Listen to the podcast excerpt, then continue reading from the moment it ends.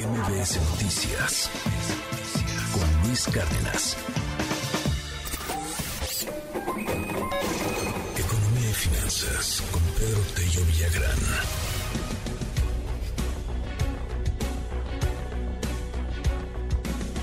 A ver, el, el turismo extranjero gastó más de 21 mil millones de dólares hasta el mes de octubre en México. Se ha vuelto un destino importante, ¿no? No es menor la lana que se está generando acá. Cuéntanos un poco más, Pedro. Buenos días. Luis, buenos días. Qué gusto saludarte. Pues sí, todo el mundo esperaba que la actividad turística en nuestro país se recuperara más tarde que la recuperación de la actividad económica en general. Sin embargo, y de acuerdo con los datos de la encuesta de viajeros internacionales publicada recientemente por el INEGI, en los primeros nueve meses de este 2022, Luis Auditorio, la recuperación de la industria turística avanza viento en popa.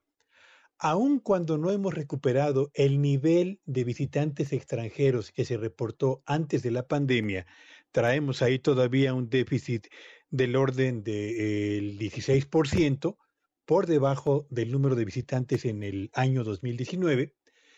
En lo que al gasto que se ha realizado en los distintos nuestro país se refiere, el monto de la derrama económica supera los 21 mil millones de dólares. Es una cifra, Luis Auditorio, que se encuentra por arriba en un 16% del monto de lo que se gastó en el mismo periodo del año 2019.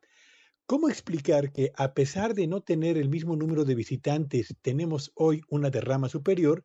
Bueno, pues la razón está simple y sencillamente en el gasto promedio que ha realizado cada turista extranjero en México.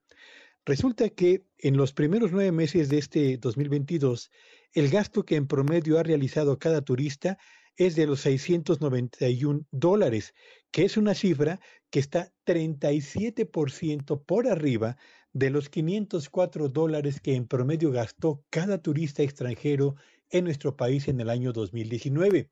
Le tomó al turismo 31 largos, muy largos meses llegar a generar una derrama económica total y un gasto promedio por turista superior a lo que se había reportado antes de la pandemia, pero finalmente lo ha conseguido. Pero cuidado, porque el despegue de esta nueva ola de eh, COVID, que en el caso de nuestro país en la semana más reciente ha crecido en más del 120%, podría dar al traste temporalmente con estos resultados tan favorables. Sin embargo, habría que señalarlo que a favor de la actividad turística de México opera el hecho de que las vacaciones de fin de año son finalmente un poderoso atractivo para los turistas que de otros países, particularmente de Estados Unidos, buscan la opción de playas con una oferta de naturaleza mucho mejor a la que pueden encontrar en Estados Unidos. Así que Enhorabuena por el turismo, Luis, que empieza a registrar ya números muy favorables y se espera que a finales de este año se cierre casi totalmente la brecha entre el número de visitantes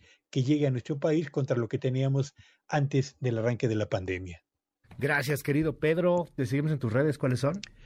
Síganme en Twitter en arroba Petello Villagrán y que tengan un espléndido martes.